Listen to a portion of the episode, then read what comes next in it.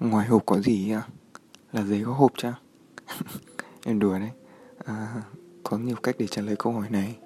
Ví dụ nếu hình dung chiếc hộp là vùng giới hạn hiểu biết của mỗi người thì ngoài hộp là những gì ta chưa biết. Nếu hình dung chiếc hộp chứa đựng đời sống tình cảm của mỗi người thì trong hộp là tất cả các mối quan hệ mà ta có, ngoài hộp là các mối quan hệ mà ta chưa có.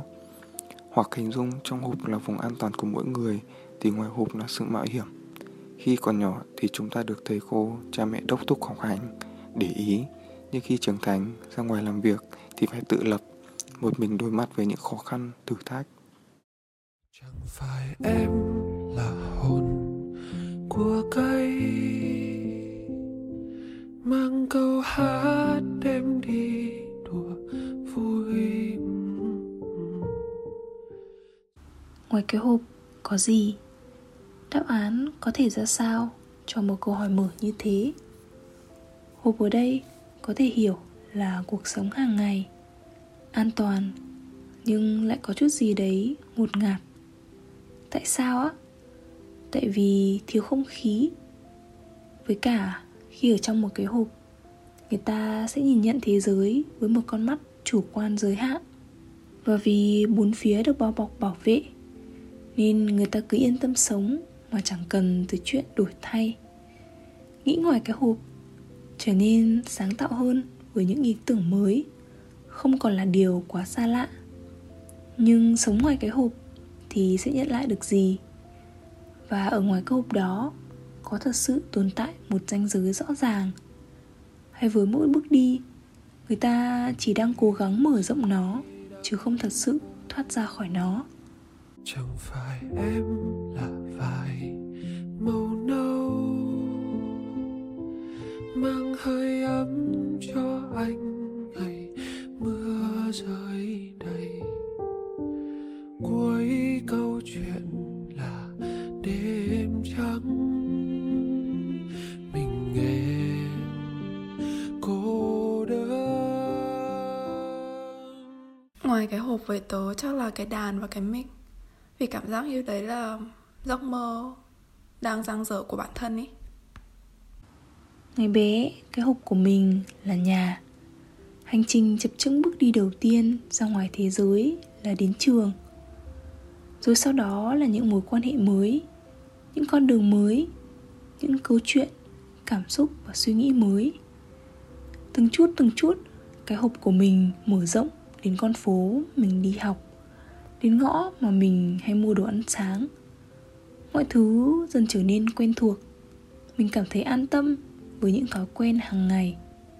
Thi thoảng thử cái này, cái kia, cái hộp lại được nới rộng ra thêm nữa.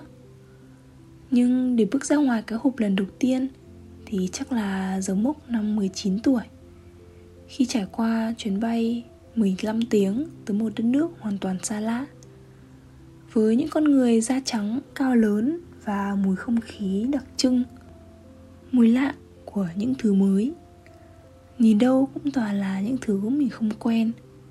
Con người, phố xá, cảnh vật, kể cả từng chai nước đến hộp đồ ăn của đèn giao thông hay nhiệt độ thời tiết. Mình thấy buồn chồn, một thứ cảm xúc lẫn lộn như chiếc kẹo chua ngọt bảy màu. Nhưng suy cho cùng, mình đã không hoàn toàn cô độc vì mình mang theo hành trang và mình biết mình cần phải làm gì. Mình không rõ về một tương lai xa, nhưng ít nhất ở thời điểm đó, mình đã không lạc lõng. Mình chỉ thấy mới lạ, một cảm giác trống rỗng đầu tiên khi bước vào một chiếc hộp mới. Ở đây, mình lại xây dựng những bức tường cho riêng mình.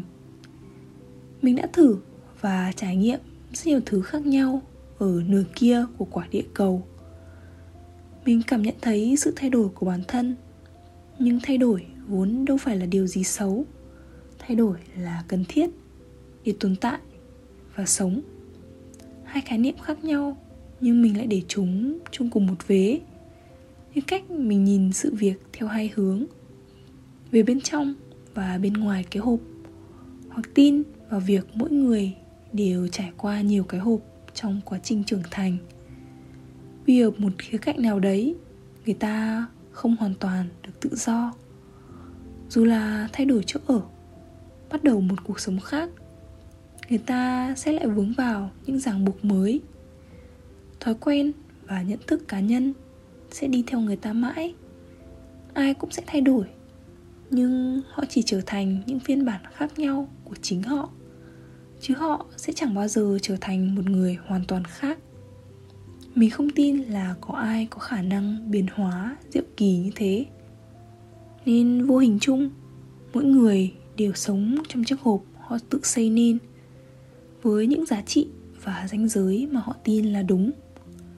Tớ không hút thuốc vì tớ muốn bảo vệ bản thân và những người xung quanh mà mình yêu thương.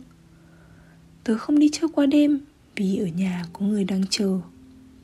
Tớ không thể bỏ dở những thứ mình đang có mà theo đuổi đam mê vì những trách nhiệm nhất định.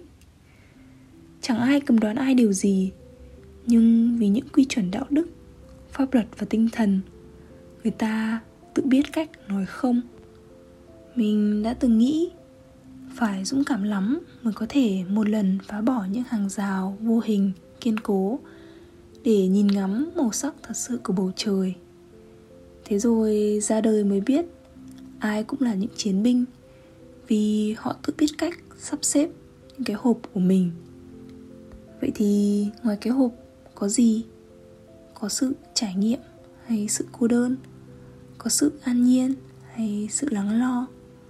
Là vũ trụ xanh trong vắt hay là màn đêm lấp lánh ánh sao? Vậy thôi, mình là linh và đây là linh tinh linh tinh cảm ơn mọi người đã lắng nghe. Chúc mọi người có một ngày thật vui và mình sẽ gặp lại mọi người trong những số lần sau nhé bye bye. Chẳng phải em là hồn của cây. Mang câu hát đem đi đùa vui.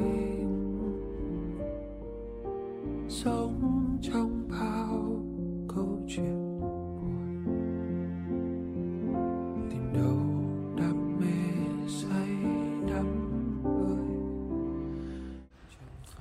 Nếu coi bên trong hộp là một vùng an toàn thì bên ngoài cái hộp theo anh là một môi trường mới với những trải nghiệm màu sắc mới. Ví dụ chúng ta mua một đôi giày full box đi thì đôi giày nằm trong hộp luôn là một đôi giày mới được bao bọc bởi một cái hộp và bên trong nó tối om. Nhưng khi chúng ta lấy ra sử dụng, điều đầu tiên là đôi giày được ra ánh sáng, nhìn thế giới, được đi với người chủ sở hữu đến những nơi mà nó không biết trước và không thể tưởng tượng được cái vẻ đẹp của thế giới bên ngoài. Mặc dù khi được sử dụng thì đôi giày lại phải chịu tác động những thứ bên ngoài như bụi bẩn vân vân, nhưng nó sẽ có những trải nghiệm mà một đôi giày trong hộp không bao giờ có. Và con người cũng vậy, giống như các cụ có câu đi một người đàng hoặc một sàng khôn.